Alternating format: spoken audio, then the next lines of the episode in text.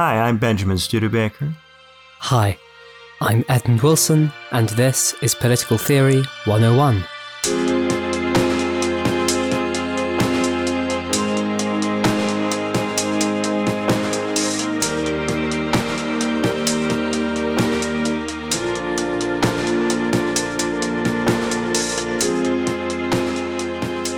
So today we're talking about Alexis de Tocqueville, 19th century French liberal theorist, author of Democracy in America and Ancient Regime and the Revolution. I've given Edmund some time to look over those primary texts.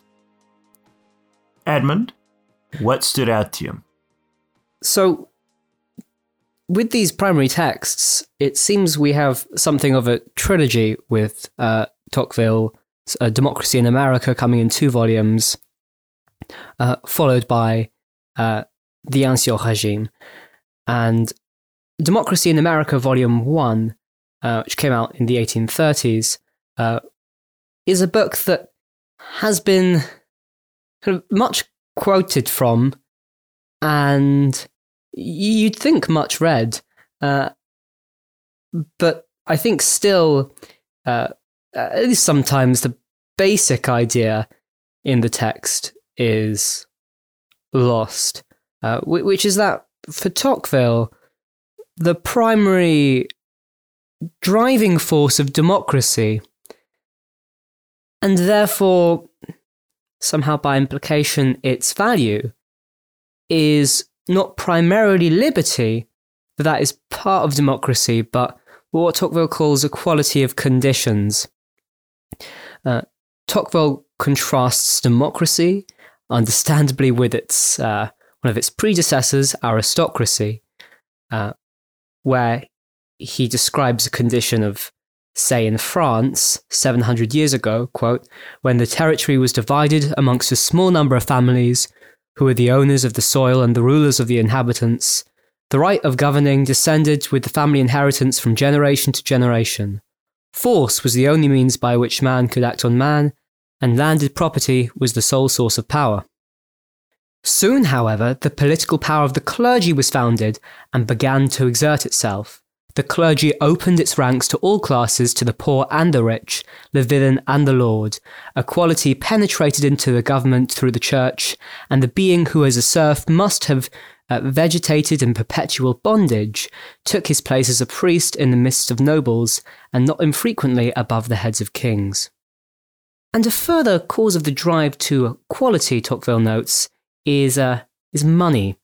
Quote, Whilst the kings were ruining themselves by their great enterprises, and the nobles exhausting their resources by private law wars, the lower orders were enriching themselves by commerce. The influence of money began to be perceptible in state affairs. In the 11th century, nobility was beyond all price. In the 13th, it might be purchased. It was conferred for the first time in 1270, and equality was thus introduced into government by the aristocracy itself. So much for the drive for equality in Europe. But for Tocqueville, the drive for equality is even more powerful in America because while there is a semblance, Tocqueville argues, of aristocracy in America, the aristocracy was largely created from the conditions in which people leaving Europe to America found themselves. Uh, he describes, on the one hand, a uh, class of farmers and uh, seekers of gold who uh, uh, he claims founded the state of Virginia in 16, the colony of Virginia, I should say, in 1607.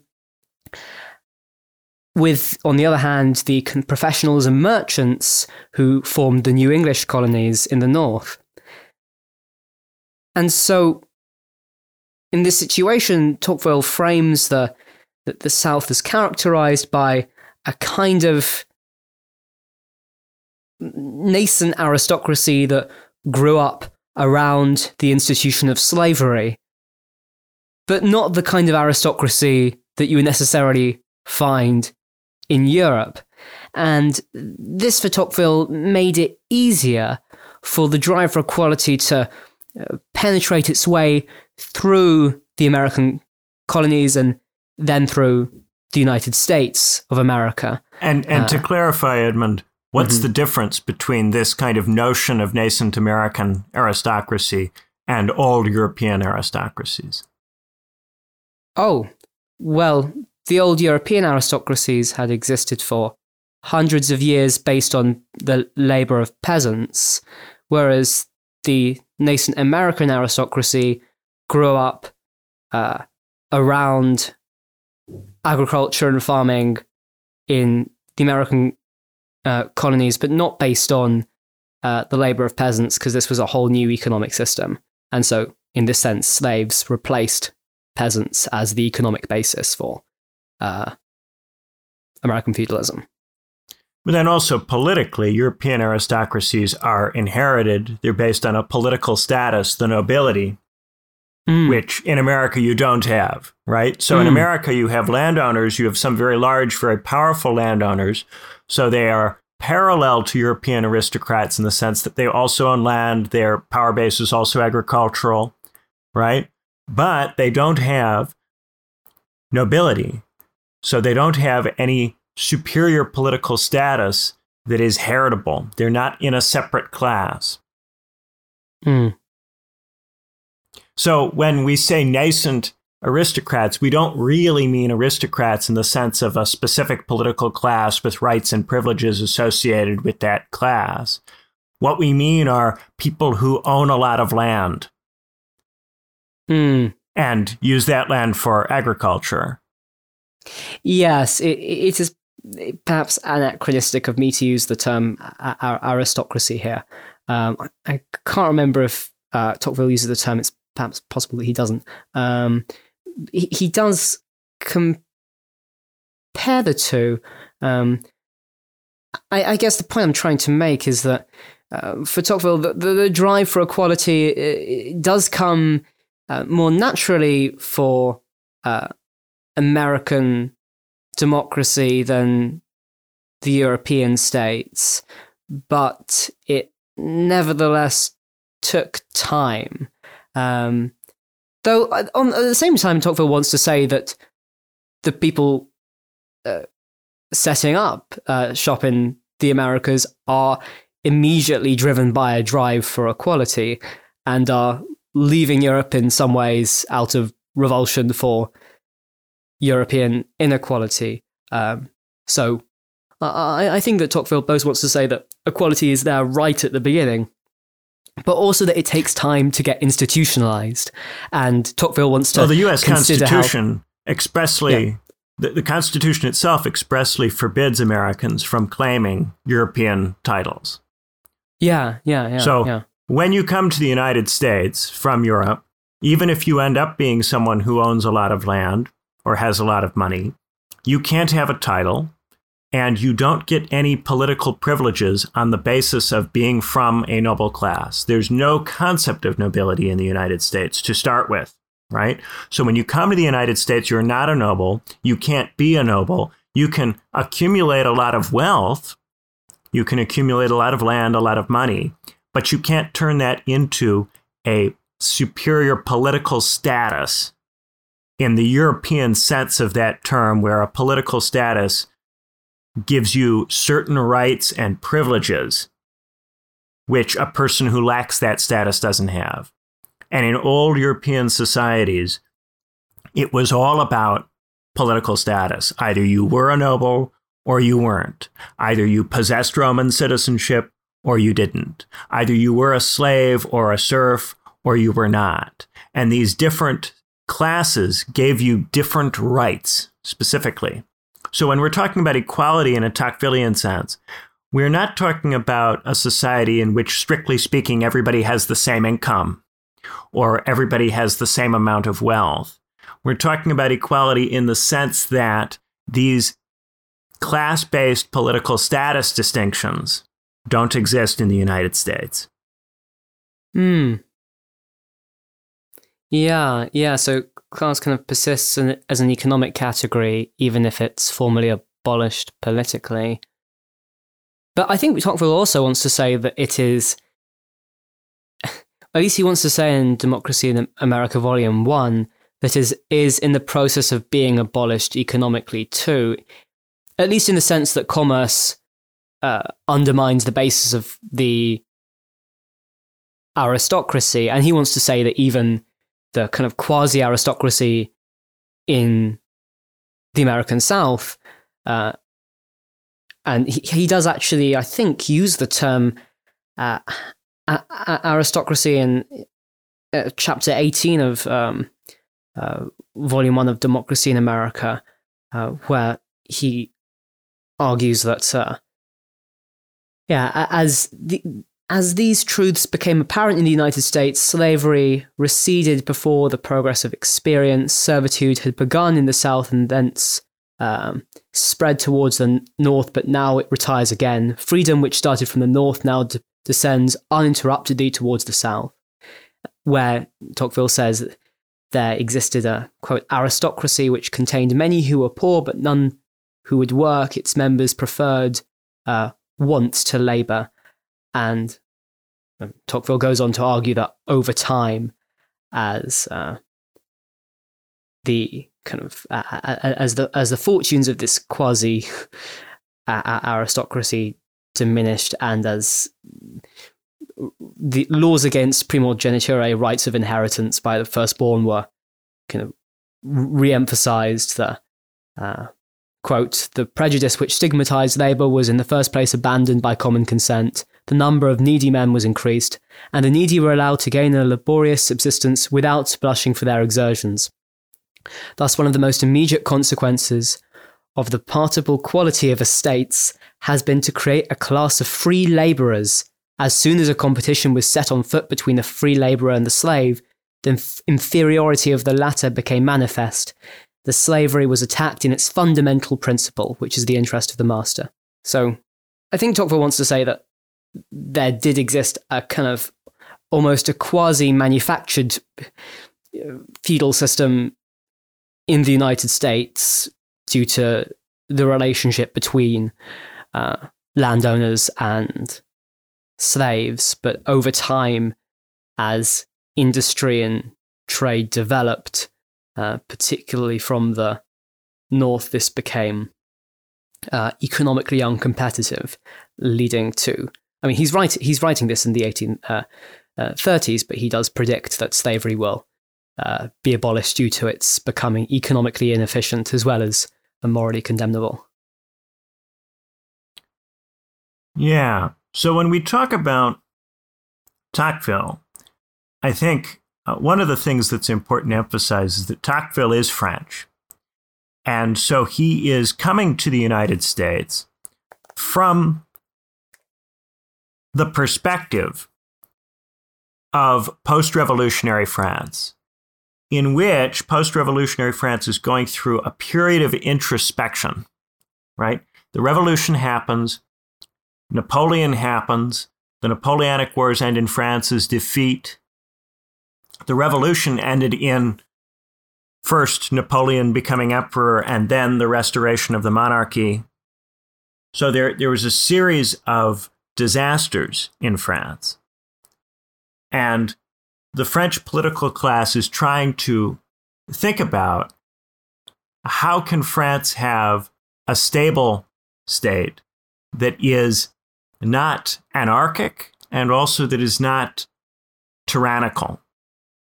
And in Ancient Regime and the Revolution, Tocqueville makes the case that in the effort to abolish the ancient regime, so many of the mediating institutions in France, which formerly connected French subjects to the central authority, were destroyed.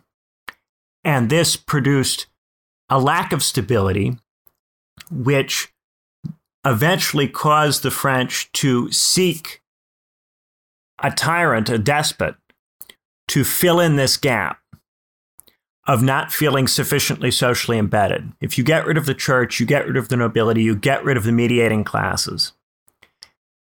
At that point, there is nothing left for the ordinary person to identify with apart from the central state itself.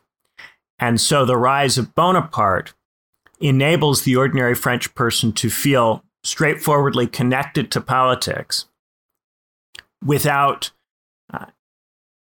the presence of a nobility or a priesthood. Now, once you restore the despot, eventually the despot becomes too heavy, too weighty, too tyrannical. That becomes too much. And so that then inspires another drive for equality, which again results in a period of anarchy, right? In France, the effort to create equality results in anarchy, and that anarchy produces despotism. The despotism then produces another drive to generate equality, which ends in anarchy, which then produces despotism. So France is, is becoming caught in this cycle of oscillating between anarchy and despotism. It's never able to find a replacement for the mediating role that the nobles and the priests played in the ancient regime. Now, Tocqueville himself does not want to return to the ancient regime. He is quite aware that the ancient regime totally failed to create any kind of liberty or any kind of equality. And to a significant degree, Tocqueville views liberty and equality as desirable. He is a liberal, right? But Tocqueville recognizes that the revolution also was unable to secure liberty and equality in any kind of sustainable way because the revolution produced this period of terrible anarchy and the terror, and that drove people back into the arms of, of despotism, right? So Tocqueville is looking for some kind of institutional schema that can avoid the excesses of anarchy and the excesses of despotism. He is not convinced that England itself can do this. He looks at the British model as uh, a bit of a sloppy mix of different things. He is more inspired by the American model, at least initially. And the thing that sticks out to Tocqueville about the American model uh, is the degree to which the central government in the United States does not have much of a presence in ordinary American towns and communities. And this is because in ordinary American towns and communities, you have a lot of local government, you have a lot of civil society organizations. These civil society organizations, this local government, it allows people to participate directly in politics in a way that feels significant and meaningful because the decisions that they make locally in these clubs and in local government have a direct effect on their on their lives. And there isn't much of a heavy hand coming from even the state governments, let alone the federal government, to intervene in the local politics of these communities. So these people feel that the government is answerable to them because the, the political action that they're engaged in straightforwardly affects their lives. Now, the role that these local institutions play of getting people involved in politics in a way that makes them feel actualized by that. That role is fragile because, in the American case, it is not something that's been instantiated by the central authority. To a large degree, the autonomy of the localities in the United States is due to America's size due to the incompleteness of its government, the fact that its government has not fully developed. And so it's a bit of a happy accident that the United States has this much local autonomy. Tocqueville also argues that the good behavior of the localities is in large part driven by what he calls mores, right? The kind of moral norms which he says come from religion and from traditions which predate American democracy and which, since they again have not been instantiated by the government, are vulnerable to being disrupted, eroded, or changed. So, a lot of conservatives in the United States like Tocqueville because Tocqueville emphasizes certain the value of certain aspects of the United States which are not deliberately produced by the federal government or by the Constitution or even by the state governments that are things that are kind of accidents of, of the scale of the United States and of the fact that it its population comes from lots of different places where lots of different traditions and religions are dominant. So it's difficult to say how the United States could be a model for France insofar as a lot of what Tocqueville likes about the United States is a happy accident. And in the French case, it, it would be difficult to install local institutions in a deliberate way that would perform the kind of role which American local institutions perform. Right? Part of why those institutions work is that they were not installed by the central government. They just kind of grew up out of necessity. So, on the one hand, Tocqueville is kind of excited by the United States. On the other hand, it also doesn't very neatly provide a straightforward solution for what to do in France. And throughout Tocqueville's life, he tries to get involved in French politics. He tries to contribute, and he never gets very far. To a large degree, the French view him as a bit of an Anglophile, as someone who admires British and American institutions, or potentially admires British and American institutions, and therefore someone who can't really be trusted, doesn't really understand the revolution or its values, doesn't really, uh, uh, and at the same time is not a reliable defender of the monarchy or the ancient regime. So you, you can't find a lot of a very large section of French society that likes Tocqueville. And this continued lack of influence in France has hounded Tocqueville even after his death. He is a much more popular figure in American political theory, uh, even in German political theory, than he is among the French. And I think this speaks to the fact that a lot of what Tocqueville saw in the United States was not something that could be straightforwardly applied to France. Hmm. Would you agree with that, Edmund? I mean, I, I, I, I do.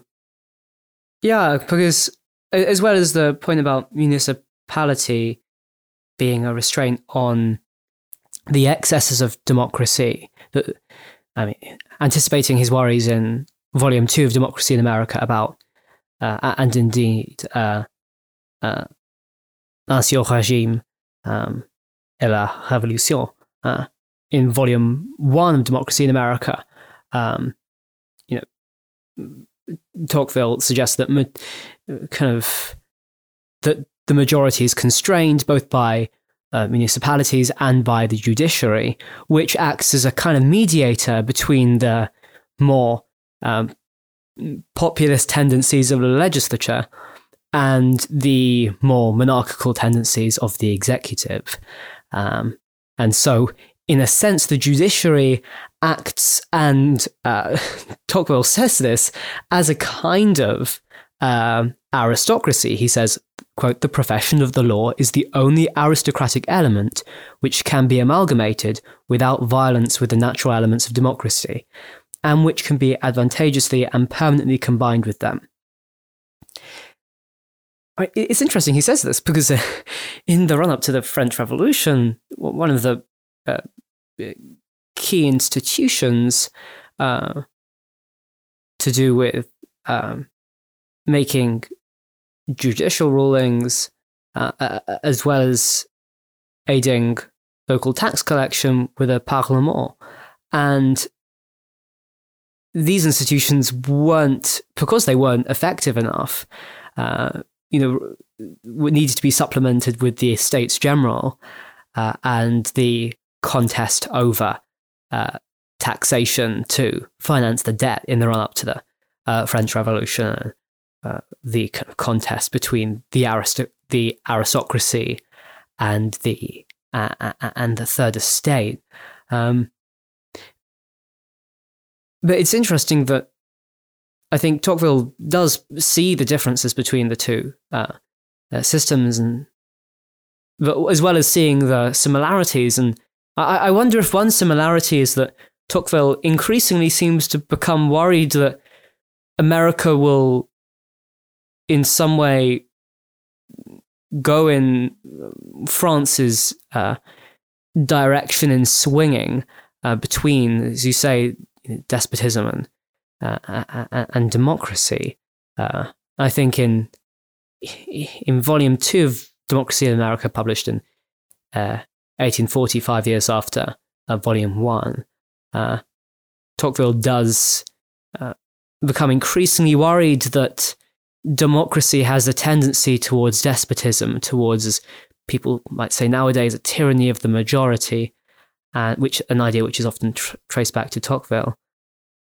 And it seems that the remedy for this, you'd think, would be in Volume One, um, but Tocqueville seems to be, in, in in some way, less impressed by his earlier solution. He seems to think he made a mistake in emphasizing equality so much and rebalances with the idea of liberty. But then in the Ancien regime, Tocqueville finds a synthesis between these positions, which is that these things can't really be easily synthesized, and that this swinging between a kind of um, the push, the liberal push towards liberty uh, on the one hand, and the push towards equality on the other hand, can't be easily uh, reconciled. Um, yeah. yeah. Uh, Well, this is because in volume one, a lot of what he finds praiseworthy about America is a happy accident. It's the stuff that happens because America's big and because its state hasn't consolidated authority. So, what he identifies as good about the United States in volume one isn't really a solution because a solution is something that you do, right? It's how you solve a problem. mm, In the case of the United States, what was good about it for Tocqueville was not something that the United States did to solve its problem. It was something that just kind of happened in the United States as a consequence of the scale of it, and as a consequence of the fact that it was a new country with people who had moved there who had no noble titles. So it doesn't have any ossified central structures that need to be cleaned out. In, instead, what it has is a lot of new territory, sparsely populated, with central authority insufficiently established. And so, because of that, Huh. these people who are moving out to the frontier, they're carrying with them their religious traditions and mores. They're forming local governments, local administrations, because there's nothing else for them to do. There's no other way of establishing order apart from doing that.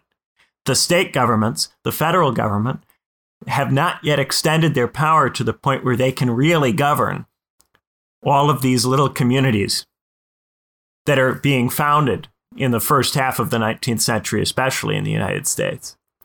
So, to a very large degree, what makes the United States so dynamic and so interesting is a temporary condition, which is a, a consequence of it being a frontier state. So, you can't just instate that as a solution. And indeed, as the central government's capacity grows, that space will tend to dry up. So, one of the things Tocqueville is worried about is that gradually over time, the influence of these local governments will decrease as the state and the federal government become more important, and that the civil society organizations people join in their local communities, those will dry up.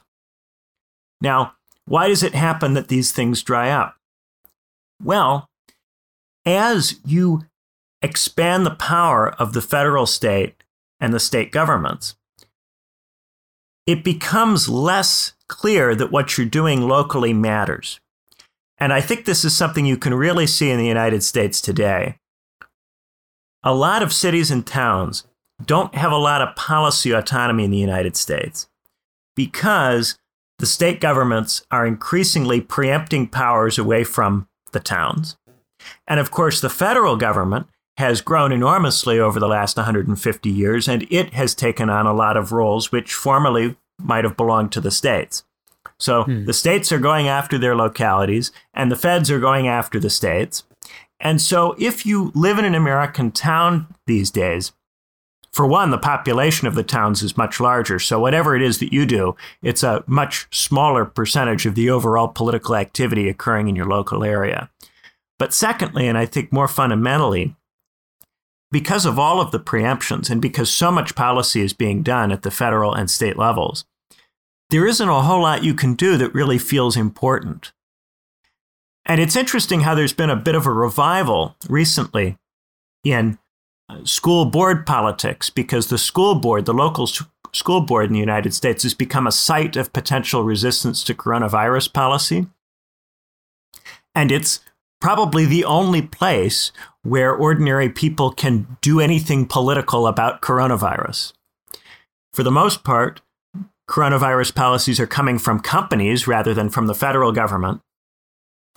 Uh, and oftentimes, governors are avoiding telling their local school districts what they have to do as a way of avoiding taking blame from either uh, people who want tougher restrictions or people who want looser restrictions.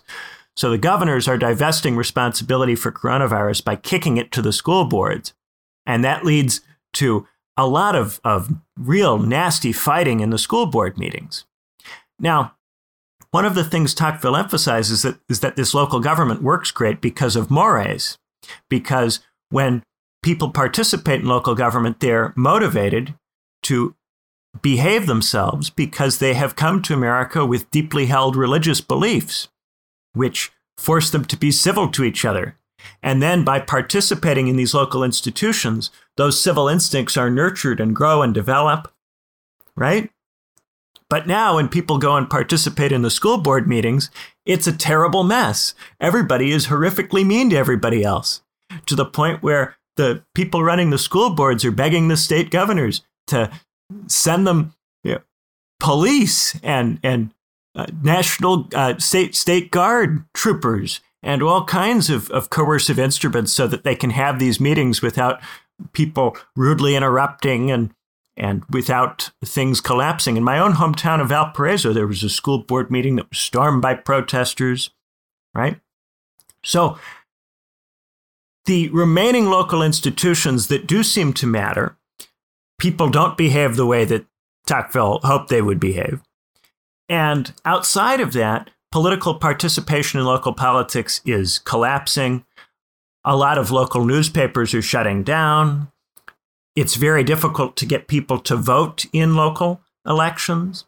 Oftentimes, the United States local cities and towns are putting their elections in odd numbered years to further depress turnout and interest. And with less and less news coverage of local affairs, it's very hard for people to even know what's happening. Most of the time, if you read a local American newspaper, they'll tell you about how the various sports teams are doing and nice things that different charitable groups in town are doing. And it's very difficult to find out what is actually happening from a business standpoint in the community, what is actually happening politically. Most of the coverage that you will see is puff pieces made to make various people look good. So, and a lot of these local newspapers are owned by national conglomerates that have particular goals in how they want to influence local politics in the country. So it's very difficult to have this kind of autonomous small scale thing that Tocqueville was talking about. And so if you look at American history and you're looking for what is the stuff that Tocqueville loved about the country, you really have to go very far back. And by the end of Tocqueville's life, he was already worried that what he saw when he first came was going away. So I think that for that reason, Tocqueville is often positioned as some kind of, of um, praiser of the United States. And part of the reason Americans like him is that he's a European, a Frenchman who comes to the United States and appreciates it from a European point of view. But to a very large degree, the things he liked about the country were accidents, not things we deliberately did. And in his own view, those things were highly fragile to, to drying up and going away. And I think you could certainly argue that by this point, the country does not look remotely like what Tocqueville described. Now, what I think does uh, is also interesting is that Tocqueville makes this argument about equality eventually producing a tyranny of the majority. And the notion of tyranny of, of the majority is linked to this idea that workers would kind of take over and dominate state institutions, and that they would squelch space for individuality. That the workers would be uh, overly homogenizing. And so the equality of the United States which might enable the workers to take over and dominate the country, would become the enemy of its liberty, and the individual individuality that particular people and particular groups might otherwise exhibit. Now, that argument about uh, equality is it to a large degree a concern that the workers will actually get economic equality out of the relative political equality of the United States. And that's why I, I emphasize that when we're talking about equality as a positive trait in the United States for Tocqueville, we're mainly talking about just the fact that there isn't a landed aristocracy. Tocqueville was not someone who wanted to see strict economic equality come into existence in the United States. He was to some degree worried that the degree to which the United States was more economically equal than Europe might allow the working class to achieve a tyranny of the majority. A lot of the time nowadays, when people invoke the phrase tyranny of the majority, they're not thinking about classes. They're not thinking about the working class as the, the majority class. When Tocqueville is thinking about this, he's coming at it from the European standpoint. And in the European standpoint, what divides people is principally class distinction. So, insofar as America is equal, it's because it doesn't have that class distinction. And so, insofar as you have to worry about tyranny of the majority, it's the tyranny of the large class, which is the working class. It's not a tyranny of people who have particular cultural or religious sensibilities of one kind or another. It's not a hmm. tyranny mm. of Christians or a tyranny of liberals or something like that. It's an economic tyranny, specifically. So, to a large degree, as in contemporary American politics, we've gotten away from thinking about class altogether. We really make hardly any reference to it. We use the middle class as a signifier for almost everybody. Tyranny of the majority has become a culturally loaded concept, and it's moved into cultural debates about progressivism and, and conservatism. But that's not really its original purpose and function. It's mainly to highlight the possibility of the workers dominating the state. And the argument from mm. Tocqueville is that what is distinctive about individual behavior tends to come not from the working class, but from wealthier classes. That those are the classes where people are able to differentiate and become weird and eccentric and individual. Mm. But of course, if you make all of that explicit, the point about tyranny of the majority doesn't necessarily sound as nice and warm and fuzzy as it sounds when it's invoked more generally today. Yeah, and, and, and this worry in, in volume two uh, about uh, excessive uh, equality leading to a kind of majority despotism, I think is to some degree anticipated by this comment in volume one, where uh, Tocqueville um, describes the kind of paradox of equality and inequality and class conflict in democracies in the following way. Quote, the division of property has lessened the distance which separated the rich from the poor, but it would now it would seem that uh, the nearer they draw to each other, the greater is their mutual hatred, and the more vehement the envy and the dread with which they resist each other's claims to power. The notion of right is alike insensible to both classes, and force affords to both the only argument for the present and the only guarantee for the future. So it seems that Tocqueville does want to say that there is this drive towards greater equality, and I think I think he does mean mainly political equality, as we were discussing earlier, but I think he's also trying to say that the problem with an aristocracy is also the social concentration of um, wealth into the hands of a minority. And he wants to say that commerce uh, in the early 19th century is distributing property in a more wide way. But this doesn't, for Tocqueville, get rid of class conflict because the drive for no, it intensifies it. Yeah, intensifies it. Yeah. So he, he's concerned about economic equality because economic equality for him leads to more intense class conflict.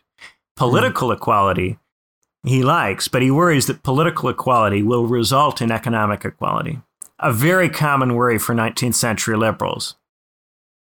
Yeah, and he thinks, I mean, partly because he thinks that democracy helps to aid development of commerce and therefore by undermining the kind of landed property of former times is spreading out property um, of kind of more liquid and financial and other varieties among people um, in modern times. Um, I mean, he thinks these things go together.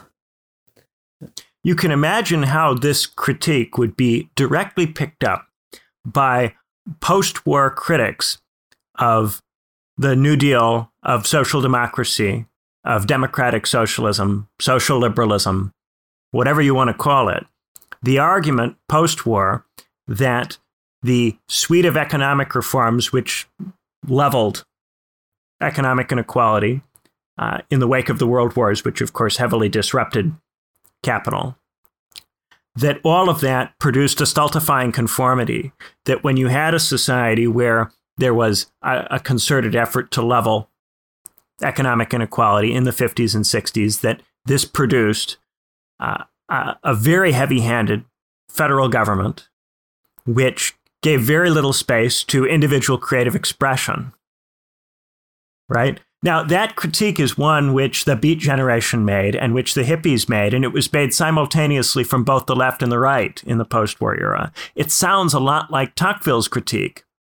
But of course, neither the conservatives or the hippies of the 50s and 60s would have made the connection that Tocqueville makes, I think, that giving political power to the workers is a problem insofar as it leads to this. And in the 19th century, that argument was straightforwardly made by liberals. The argument is dropped as it becomes politically untenable to make it in the late 19th and early 20th century. But you can still find a lot of instances in which people make this argument that government by workers is stultifying and conformist, or that government in which workers play a large role is stultifying and conformist. And you see it in the Democratic Party's eventual rejection of the trade unions on the grounds that the unions are holding back social progress, that the unions are too hawkish on foreign policy, too much supportive of the Vietnam War, the critique of the workers in the late 60s in the Democratic Party is that the workers are too conformist, are too reactionary on social and cultural issues, that they don't allow for enough distinction and individuation. And so you can see how a liberal progressive movement which is interested in individuation and in different groups of people being able to live very differently from one another might get into an antagonism with a worker movement where the cultural attitude is more homogenous. So there's a, a, kind of a link there between an economic tyranny of the majority and a cultural tyranny of the majority.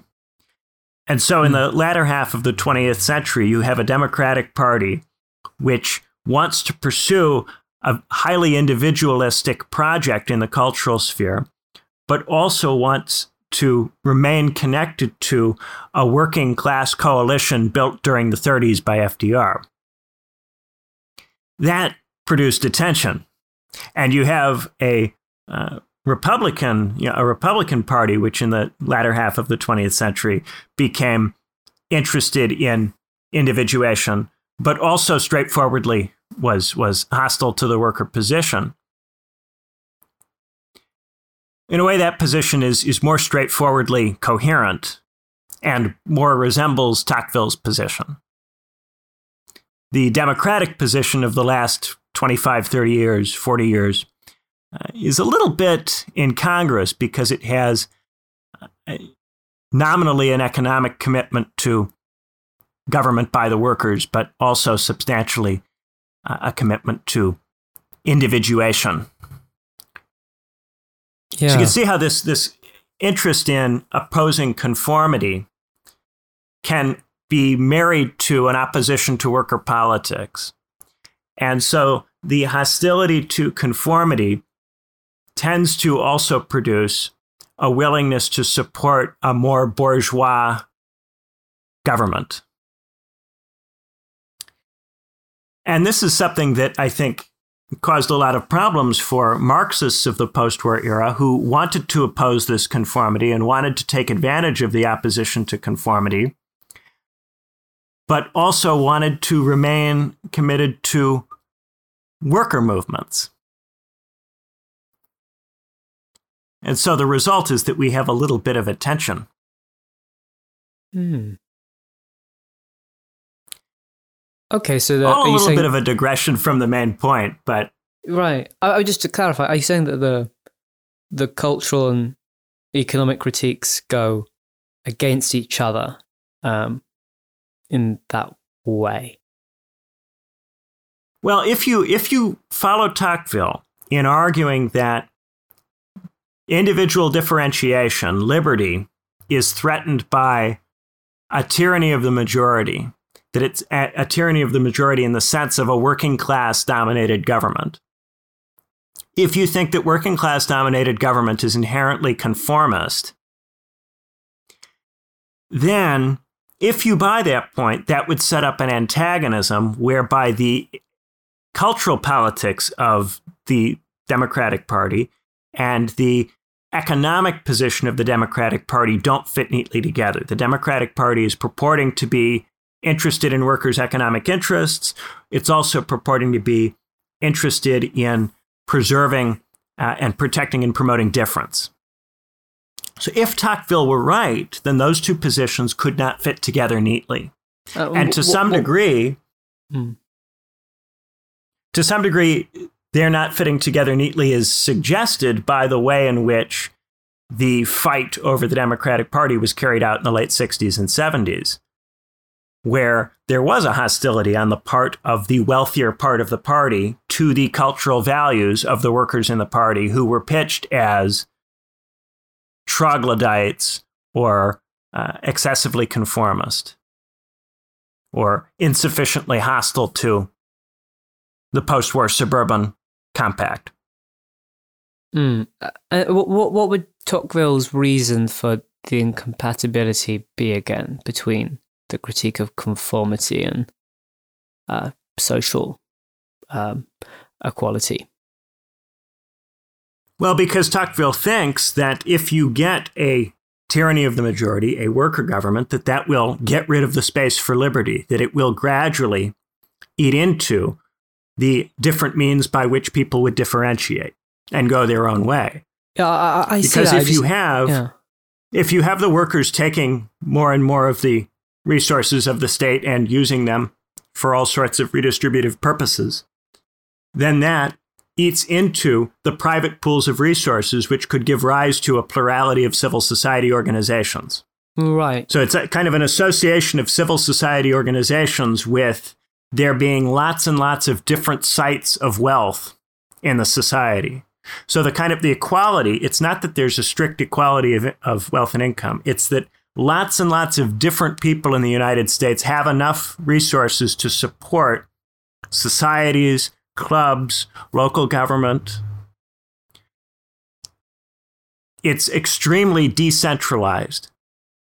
That's not to say that it's egalitarian in the strict sense of everybody having the same amount.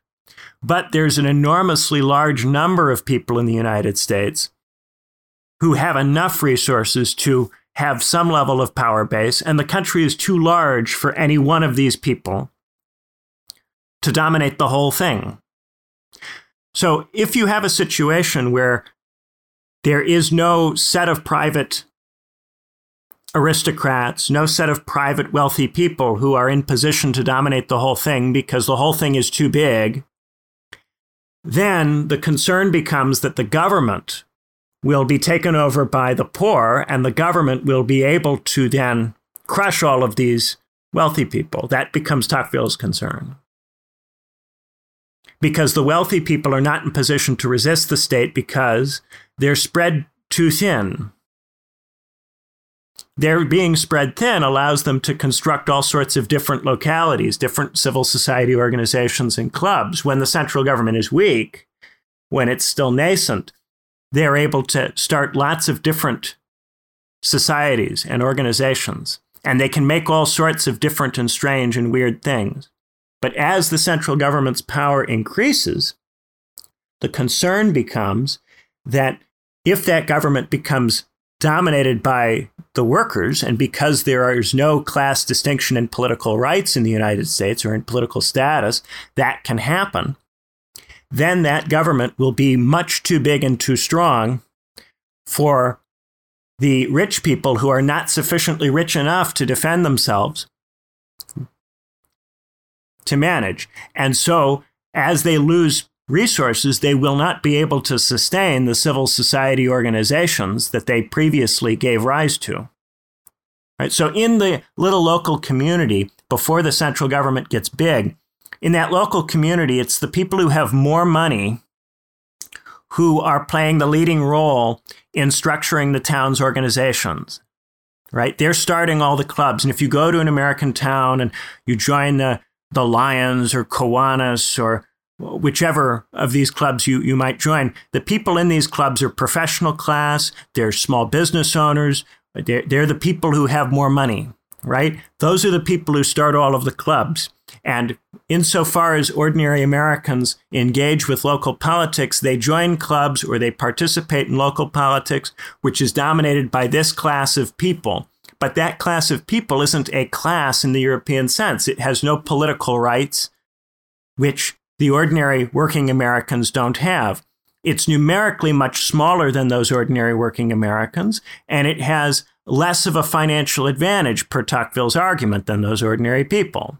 So it's not able to, as the central government gets stronger, resist that central government. So, as the central government gets stronger, their domination of the local institutions can be circumvented by the workers participating in the federal institutions and in the state institutions. And the workers' numbers at the federal and state level allow them to overcome these local elites, which otherwise uh, conditioned and politically educated Americans through local politics and civil society organizations and clubs, right? So instead of participating in these local units where they receive a political education in how to have respect for other points of view and all of those liberal things, instead of that, these people participate as a big mass group in state and federal politics and use the big institutions of the state to supervene upon those local units and to rob them of their power and strength and to make them irrelevant. And they strip the uh, wealthy people in their communities of the ability to fund and support those kinds of organizations and clubs. Right? This is the thing Tocqueville's worried about.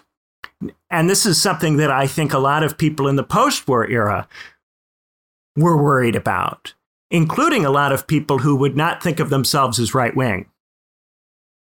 The thing is, once we in the 70s and 80s and 90s went in the other direction. And we moved away from domination of the state by a working class movement or a coalition in which the working class plays a substantial role, right? Once, you know, not to say that that ever obtained, that even in the 50s and 60s we had that, but we moved much further away from that in the 80s and 90s and 2000s.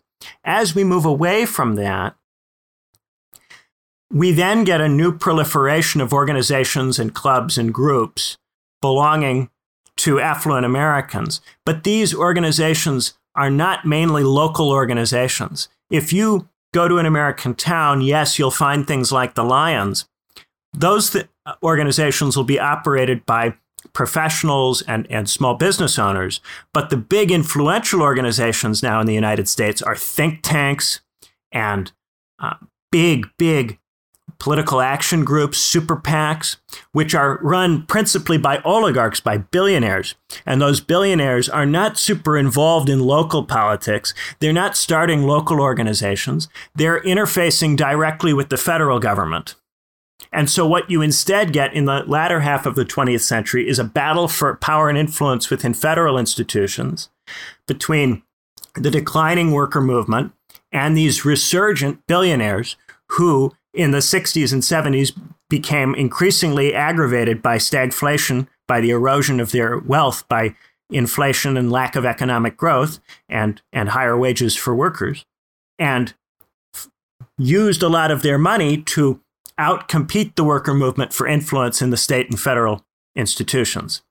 So instead of having a system where you have these kind of nice, you know, in, in Tocqueville's envisioning, these, these nice, wealthy, but not, not status, not, not uh, ennobled Americans leading their towns in this, in this very nice way. Instead of that, you get a transition to a system in which the state and federal governments are much more important than the localities. The workers initially have a lot of influence in those structures. And then gradually the workers lose that influence to a billionaire class. That billionaire class is not embedded in towns or communities, it's transnational and global in nature. Right? So I think that we are hmm. already a couple levels away from what Tocqueville was talking about. Not only have we gone through the period where you have uh, political parties that are interested in catering to workers and in transferring resources to workers. And we, we've now moved far beyond that to a point where we have a resurgent private sector, but a private sector that doesn't look anything like the frontier lawyer or the frontier farm farmer of Tocqueville's imagining. In the small town for Tocqueville, it's farmers and lawyers who are the influential people, and these are the people who are doing the work of, of civic educating the ordinary American. And these are people who have religious beliefs that come from the old country. We've moved very far away from those people. We also have moved well past the workers actually being able to exercise anything like the tyranny of the majority that Tocqueville was talking about or worried about. And I would submit that they never really obtained that tyranny of the majority. But in the post war era, a lot of people worried that they had, including the rich and including both critics from the left and right, who worried about the level of conformity of the post war era. So, mm. Today, we have a whole different situation where we have private wealth, but it's not at all private wealth that looks Tocquevillian. It's not at all these homely, nice family farmers, country lawyers who are shepherding people through these happy local institutions. That's mostly gone now.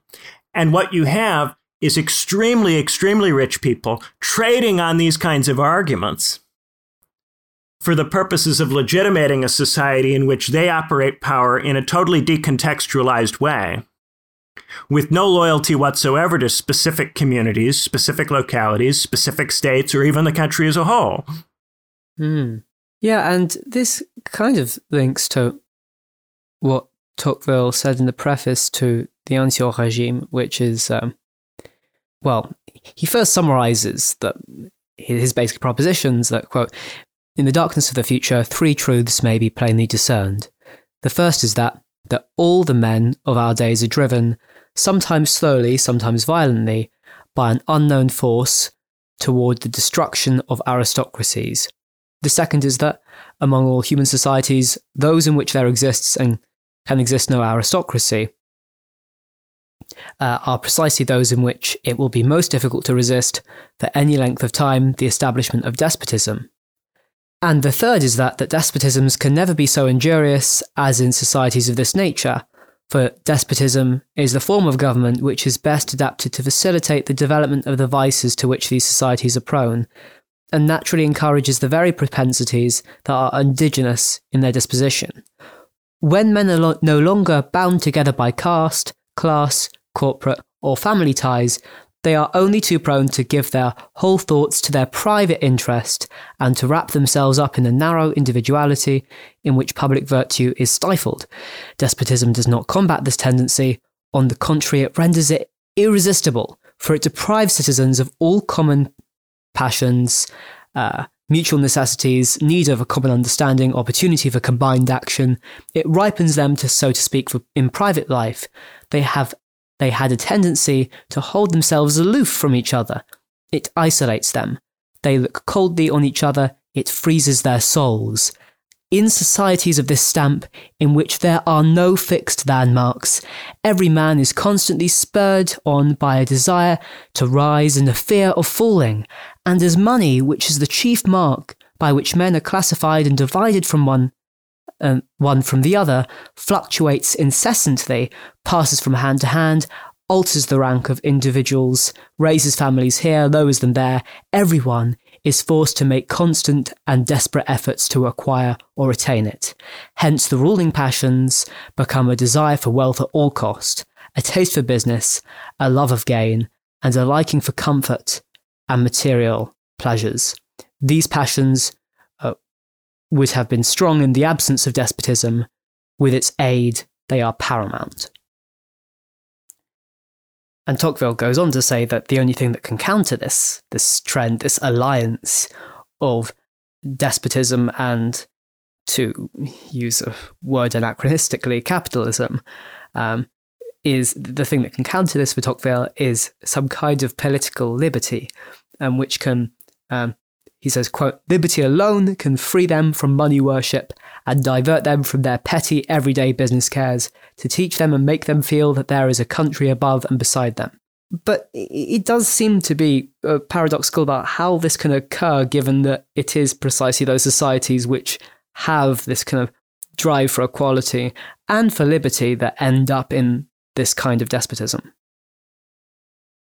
Right. How are you supposed to learn this liberty, learn to value it, learn to use it in this kind of political theory? That's supposed to come from civil society organizations. And those organizations are supposed to be started by the genteel lawyers, the gent- gentlemen farmers, these people who are not quite aristocrats, but have something of the aristocratic sensibility, something of the political maturity in Weber's parlance that you might associate with the aristocracy or with the Christian values that they take from their homeland. And of course, the problem is all of that that Tocqueville celebrates is precisely what has been going away, is going away, and of course would necessarily go away in the United States as the frontier is closed and the authority of the central state is established. And so what you then instead have is a a set of people who are mainly living private lives focused on getting by. And insofar as they engage in politics, they're engaging in politics to struggle over power within the central state. And they're trying to use that power to uh, you know, engage in uh, all sorts of, of from, from Tocqueville's point of view, stultifying activities in which they homogenize huge sections of society and supervene upon localities. So I think what is interesting about Tocqueville is how Tocqueville sets up the advantages of the United States as things that are fleeting and ephemeral, and certainly not things which we could reasonably be said to still have. At the same time, uh, there, there is another thread in Tocqueville that we haven't spent as much time on, that's to do with with adaptability by uh, getting rid of of uh, people when they become liabilities to the legitimacy of, of democracy. Uh, a tendency for democracy to be able to, by rotating through people, avoid having the mistakes of particular individuals impinge upon the legitimacy of democratic institutions. And I think that that particular advantage which democracy has is the thing which makes it very difficult to get rid of. Anytime it does anything wrong, it is always able to blame the particular set of office holders. And so the system of offices itself tends to be uh, held aloof from that, that criticism. so I think that it, in a way, it's a more concrete. There's a lot of similarity between Tocqueville and Hegel, because both Tocqueville and Hegel emphasize civil society and these kind of mediating structures. I was about to ask, is this of training Hegelian... people up in freedom? Yeah, I think there's a lot of similarity between the two because they do have, they both have this emphasis on on uh, mediating structures mediating structures. Hmm. I mean, for Tocqueville, the judiciary and municipality seem to be central. Yeah. And, and so the question that comes out of both of those is how do you get the political maturity in Weber's sense so that people, or, or the mores in Tocqueville's sense, so that you will continue to have these institutions used in the ways that these liberal theorists want them used, and these institutions preserved in their in their power and, and significance without being totally dominated by the central state's apparatus. And the trouble, as I think we see in Weber's work, is that there isn't really a, a clear liberal answer to that. The liberal political theorists do not really know how to preserve this realm of, of civil society structures. Tocqueville makes it quite clear that the existence of these civil society structures in America is largely accidental and not the purposeful aim of the United States. Although, to some degree, things like townships, Tocqueville is quite fond of townships, those have mm. some level of institutional basis. Uh, and juries, but to a very large degree for Tocqueville, yeah, yeah, and juries. But to a very large degree for Tocqueville, these things are kind of accidental consequences of the scale of the country and its frontier quality. And so, how do you port that? Similar kind of problem emerges in Germany, uh, as as Weber writes about it, with, with problems of political maturity, of the rising bourgeoisie, it not having the particular traits or characteristics which Weber associated formally with the aristocracy. Questions about how to get civic education to this class so that it subordinates its petty grievances and, and personal interests and private interests to the national interest and to the state. That problem is recurrent in liberal political theory of the 19th century. There's an awareness, I think, on the part of all of these theorists that what happened in the French Revolution was a, a terrible disaster. Insofar as the French Revolution is a liberal revolution, and these theorists are liberals, they're interested in how the benefits that they were looking to get out of the French Revolution, the liberty and the equality, one or the other or both, depending on the theorist, how those things can be had without the spiraling mess. Yeah. And all of these theorists come back to there has to be some kind of civic education so that people develop the political maturity so that they will appropriately embed in the institutions and be responsible in the way that they use them.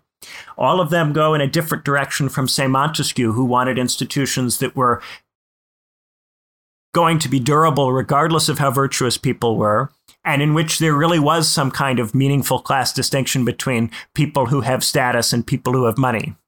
These guys want to get away from that class distinction, and they want a society, therefore, which has some level of virtue involved, some level of good behavior or maturity. And it's interesting because you think of Montesquieu as someone who is is very much giving a kind of account of, of how modern states work. They have separation of powers, they have checks and balances, they're designed for people who aren't good to each other. But Tocqueville's system was based on there being a class distinction between money and status. And once you get rid of the class distinction between money and status, you then have to bring in virtue or mores to do some of the work. You then have to bring in political maturity, some kind of concept which is to do with people having positive traits or tendencies or behaviors.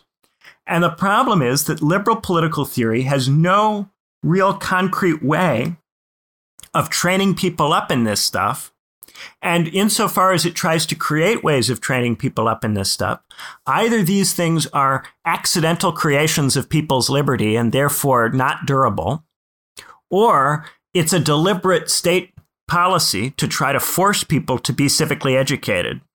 And once it becomes a deliberate state policy, it then becomes a stultifying and conformist thing. The critiques of the Kulturkampf in Germany are critiques of this government effort to culturally educate people so that they would participate in the state in the right kind of way. And these critiques are on the basis that inevitably this turns into a nasty uh, kind of nationalist, jingoist, patriotic project. And you see a similar kind of debate playing out now in the States with the arguments about American Public Education and the 1619 Project and Donald Trump's 1776 Project, and these questions about how to uh, provide civic education. And the trouble is, anytime you try to answer that question, if you try to answer it positively, it sounds like you are engaged in some kind of despotic propaganda program. And if you don't provide an answer, then the question is how do people get the mores or the civic virtues or whatever? Uh, and the trouble is, you know, something like Montesquieu, Montesquieu's system might work conceptually if you have a status and a money class, and therefore one class is expected to have certain political virtues that are are not virtues that they personally have, but which are imposed upon them by the system of honors. They have to act as if they have these virtues to receive the honors. If you have those two classes held separate and distinct, then you can have a moneyed class which is rancid, and you can have a status class which is pursuing honor and therefore is at least anchored in some way to the state's interests. The trouble, of course, is that you can't hold those two classes apart. Montesquieu could never actually devise a system which would keep them separate because money inevitably works its way into the system and money inevitably becomes politically important. And once money yeah. is politically important, it's then very, very difficult to put any kind of brake on the decay of political maturity, the decay of various kinds of, of political or civic education or virtue. And you get into this, this same argument over and over, which is we've lost our political virtue, we've lost our civic education. How do we get it back? And there's no answer to this question that's consistent with the liberal emphasis on liberty. No good answer. Yeah, and I guess p- part of the reason why it's quite hard to find an answer is because of the the separation between these values and institutions. Like the moment equality gets put above liberty or vice versa, there's going to be a push towards the kind of recovery of the repressed value and towards a kind of cycle of values resting on a kind of cycle of um, institutions between democracy and despotism. And I, I guess part of this rests on the kind of separation between the centralized character of the modern state on the one hand and the kind of more uh, egalitarian tendencies of uh,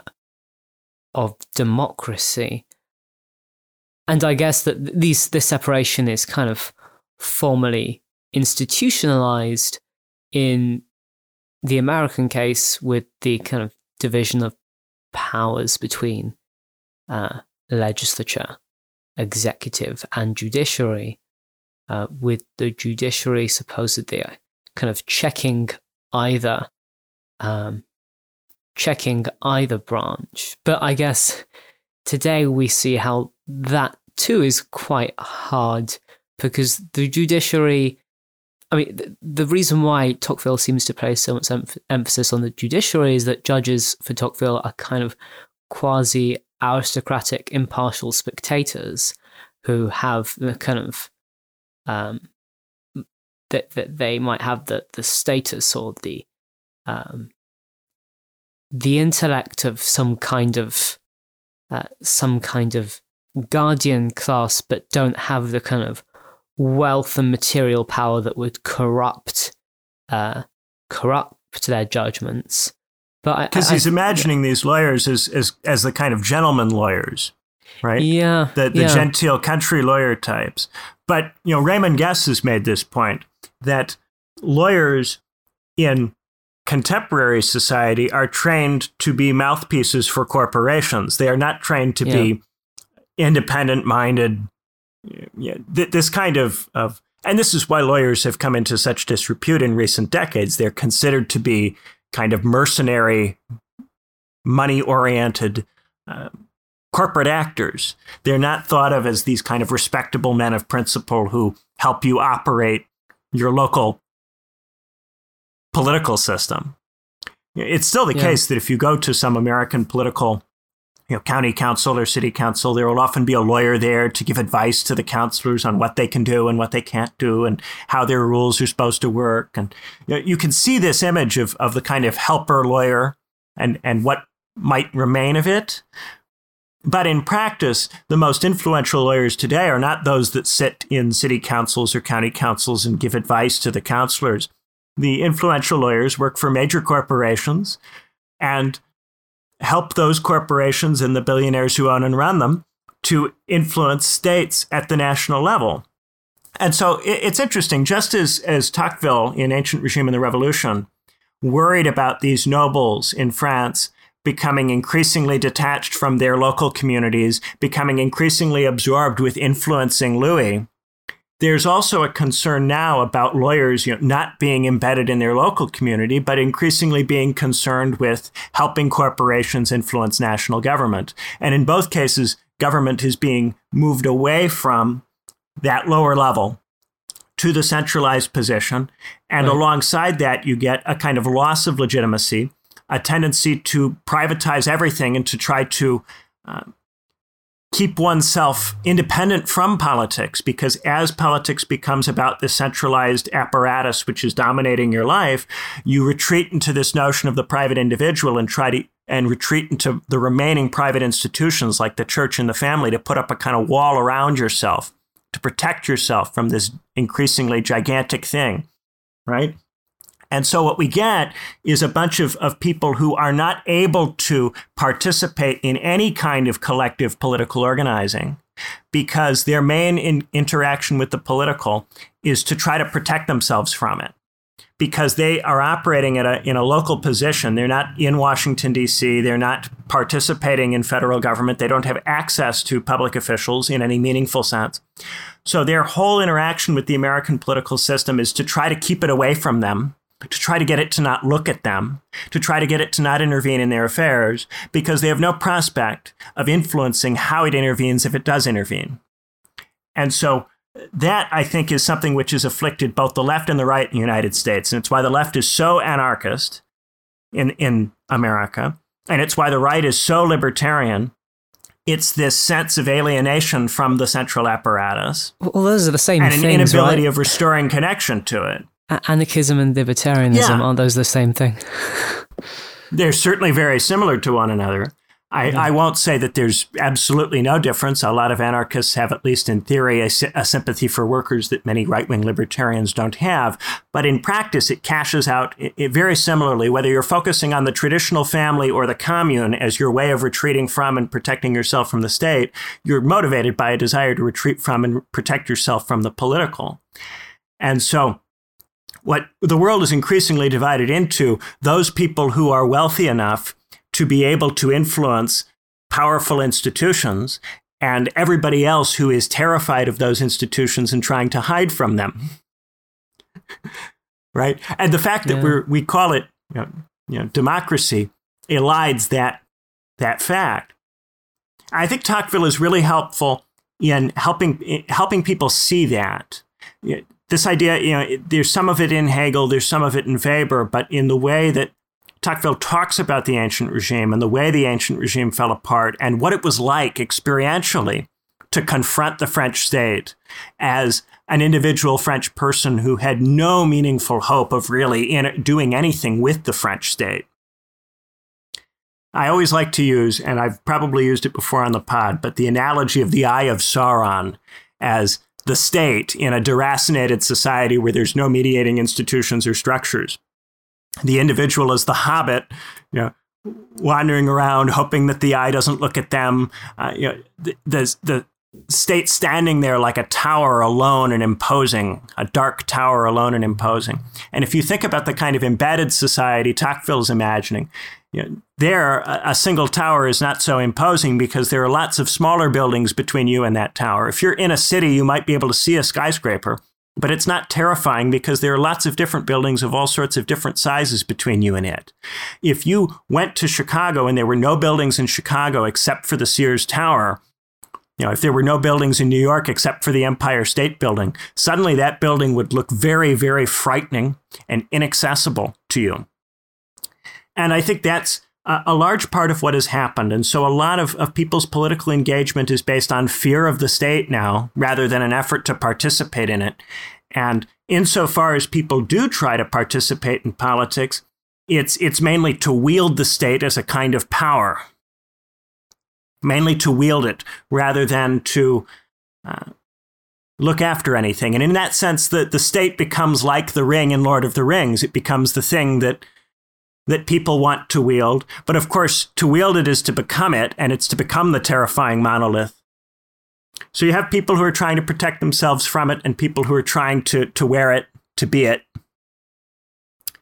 But Yeah, this is the, the tragedy of liberalism that in the name of liberty and equality, you create something which is even more monolithic, even more terrifying than the things which you created it to replace. And so, in the name of equality, you create an incredibly despotic system. In the name of liberty, you create a system in which nobody's free, everybody's dominated by a heavily bureaucratized, centralized state.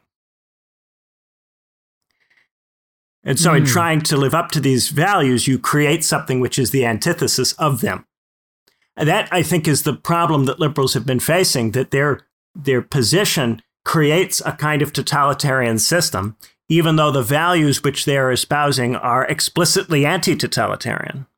And that's the problem of the French Revolution and the problem which so many thinkers in the 19th century were explicitly confronting part of the trouble in the 20th century is that people have really uh, we are often dealing with many of those same kinds of problems, but we don't have the vocabulary anymore for them. We aren't able to put it in Tocquevillian terms or in Weberian terms or in Hegelian terms. Most of the time, when people try to talk about these problems, th- there's no historical awareness of what came before this kind of state or before this kind of economy or what uh, other alternatives there might be or what other ways of thinking about it there might have been historically. For the most part, all of this stuff gets naturalized and treated as a, as a basic fact. And so then, whether you are repelled by or you try to capture the state is really a function of your own emotional state and uh, what it, what your attitude to power is, and whether you identify with anti-conformity or you identify with with a will to power. That's the sad situation we've gotten into in a world that doesn't really understand where it comes from or where it's going. But I digress.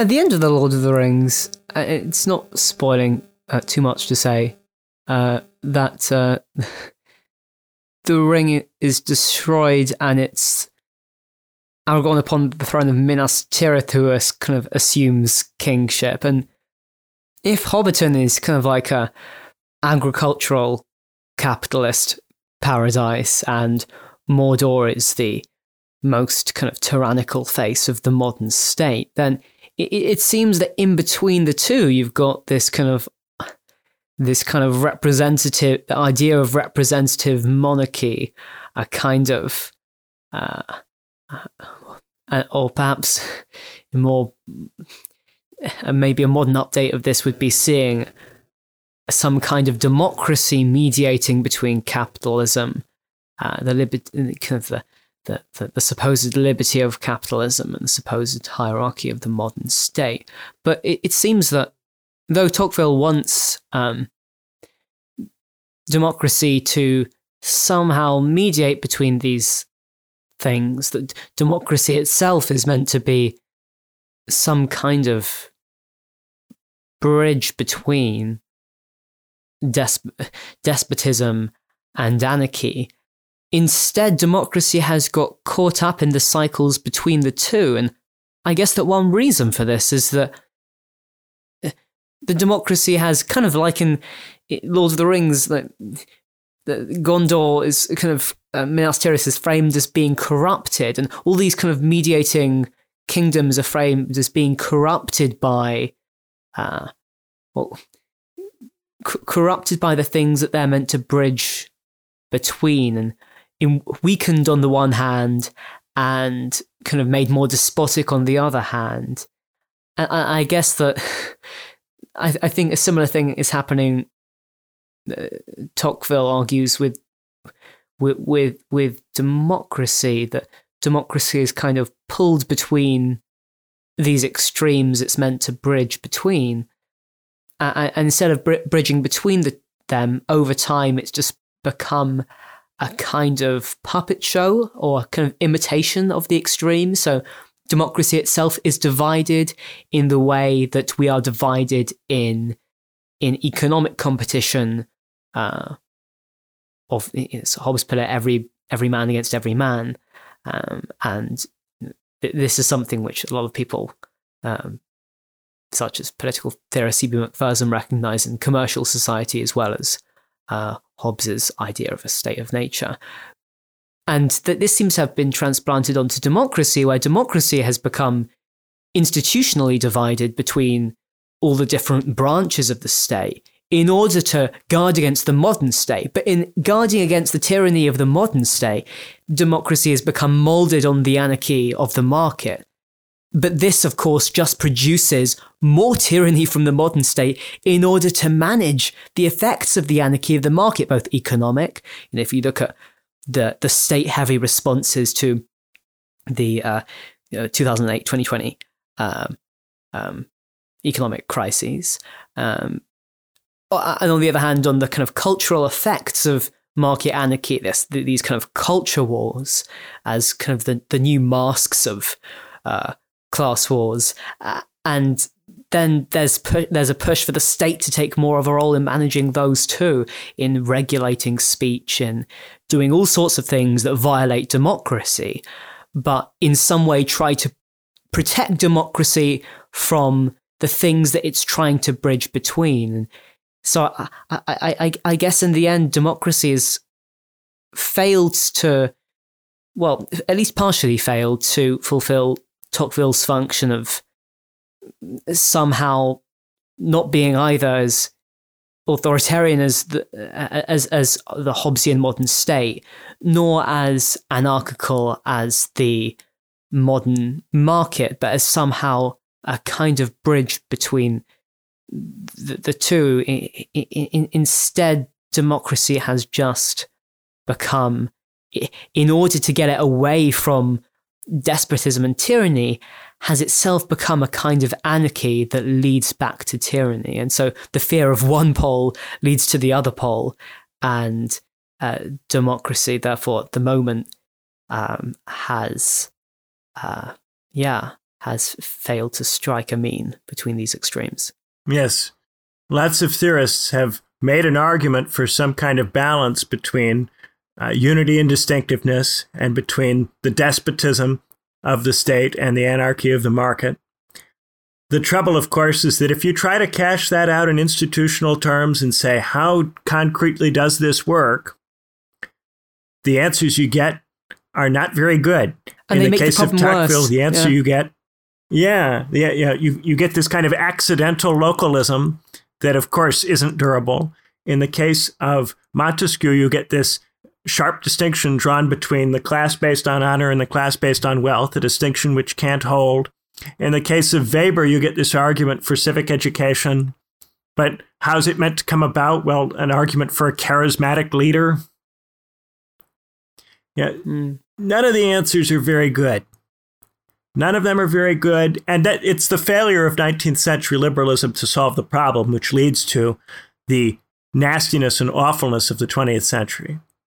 And, And, would, it be, would it be fair to say that it's disunity that is the problem, that it's the, the division? But the reason why all these remedies fail is because the remedies are reproducing the malady, which is the original kind of separation between the modern state and the modern market, between politics and economics. And the supposed remedies are more political divisions, division between democracy and judiciary, divisions between all these different branches of state, and then divisions between all the kind of different branches of policy and civil society that are kind of contaminating each other.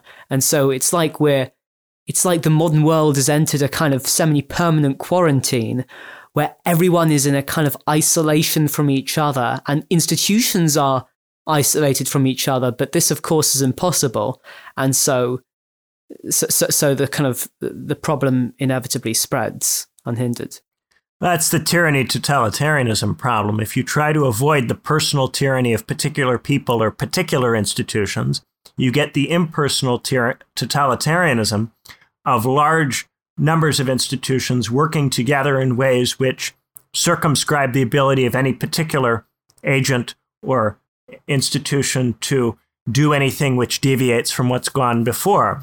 The more you try to avoid tyranny, the more you tend to promote totalitarianism. And the more you try to avoid totalitarianism, the more you tend to promote tyranny. The very powerful individual or the very powerful institution is the answer to the gridlock network of small, weak institutions. And uh, a gridlocked network of small, weak institutions is the way that you thwart a very powerful single individual or single institution. Right, and that rests and on the Hobbesian fundamentally, fallacy. we're not yeah. happy. We're not happy with either one because we are not able to be content with the state either pursuing any particular unity because we're not unified. So if the state tries to pursue one particular unity, the rest of us will move to resist, right? Anyone who takes the ring, everyone else is the ring bearer's enemy, right? Uh, and conversely, uh, we're, we're not able to settle in for difference because everybody wants their particular value set or their particular vision for society to be realized. Everybody has a notion of, of what's ideal or of what is divine that they want to see realized in the world. So, yeah, a lot of it yeah. comes back to the, the problem with reacting to the Catholic consensus and the collapse thereof, where a lot of people want there to be something like a Catholic consensus again. Either they want that literally the Catholic consensus again, or they want something else which plays the role which Catholicism previously played. And the fact that people want to replace Catholicism means we are never content with a patchwork of different values, different things going on. Liberty is not something people are content with because liberty doesn't take seriously the aspirations of particular value sets. And then conversely, those value sets, because they infringe on liberty, aggravate uh, a lot of people, especially those people who don't share those value sets. So right. we get cut back and forth between those poles. We are an hour and a half in now, so I think we should wrap up for today. Yeah, I was but just going to say one. There one, we go with a, a, nice little rundown of of all the different things they're pushing and pulling right now. Would you say that the reason why we go from one pole to the other, from the personal to the impersonal, uh, from liberty from to authority, from politics to economics, from politics to morality, is that these things are have been separated in the modern world, and that so long as we suppose these things are separated, and so long as they remain, in fact, separated, it's going to be kind of nigh on impossible to balance them. Well, to a large degree, a lot of people want to bring them back together. They want to bring uh, politics and morality back together by establishing a replacement for the Catholic consensus. That is a way of bringing politics and morality back together. Oh. The thing is that it subordinates the political to the moral. So a lot of people right. want to bring politics and morality back together, but they want morality in charge. And right. putting politics in charge of the moral is not a satisfying solution for people who are inspired specifically by the Catholic consensus and by something like medieval politics, whether they realize they're inspired by that or not. That is right. a particular vision of unity between morality and politics that is unworkable today. And no one who proposes a unity really has been able to articulate a unity that goes the other way. And I think even if if you or I were to go and write up, you know, what it would look like to have a unity where politics leads the moral, that whatever it is that we would write up would not at all be satisfying to people who want the moral to lead the political. And so that itself would become another site of disunity. So maybe it's both about bridging the divisions, but also focusing on the right divisions to bridge, because you can't bridge all divisions at once. You've got to start somewhere. So finding the right priority of where to begin. Right, but even that, of course, is who there's not going to be agreement on what priority to give. So, oh, sure. This is the, the difficulty. You inevitably end up having to coerce people in politics. You inevitably end up having to make people do things they don't want to do. And we feel very insecure about doing that these days. Uh, and then at other times, altogether too comfortable. Yeah, it's the extreme. We're not able to. Problem, yeah. Yeah. Because again, anything that we try to do, use the state to do, it's so totalizing that it's incredibly terrifying yeah. because no one uses the state in this kind of moderate way. The state is yeah. not the kind of structure that is designed to be used. The modern state is a is a unified nation state, you know, with a national people that the state represents, right? A real so it's unity not the kind of state. Yeah. yeah, it's trying to be a real unity. Yeah. But I think in a much thicker sense than Hobbes, because Hobbes has a fractious multitude that is yeah, personated yeah. by the state. I think to a large degree, modern states are Schmittian and they think of themselves as a people with a way of life, with the state representing it, right? So that kind of state is is extremely exclusive. When it acts, when it moves, it negates large sections of its own population because it is trying to produce a kind of unity that's fundamentally unsustainable. Right? And Right. so if you were to try to have unity, it would need to be a kind of moderate unity. But if you have a nation state where the state is representing a united people with a discrete way of life, you know, if you're doing that kind of project, you're not going to be able to use the state in this kind of moderate way. The nation state is not a moderate state. Right. And, so a yeah. lot of the people who are interested in this, I think, are interested in, in kind of uh, a renewed type of federalism or some kind of republicanism, uh, something that harkens back to pre nation state notions. But replacing the nation state with something else is difficult because the nation state has this hold on people because it gives people a vehicle for doing a kind of, you know, as Schmitt puts it, political theology. It's a vehicle for replacing the Catholic consensus with some notion of a thick way of life. Right. Anyway, we've we could do a whole different episode on on and we I think we have done Schmitt before. Uh, yeah, we did do an episode on Schmitt and religion a while back. I think we had we had Rafe Gibson on that show. If you go back in the back catalog, but for for now, I think we should wrap up because we're we're going on a little while. So thank you guys so much for listening, and we hope you have a wonderful rest of the day. Bye bye. Thanks, everyone. Bye.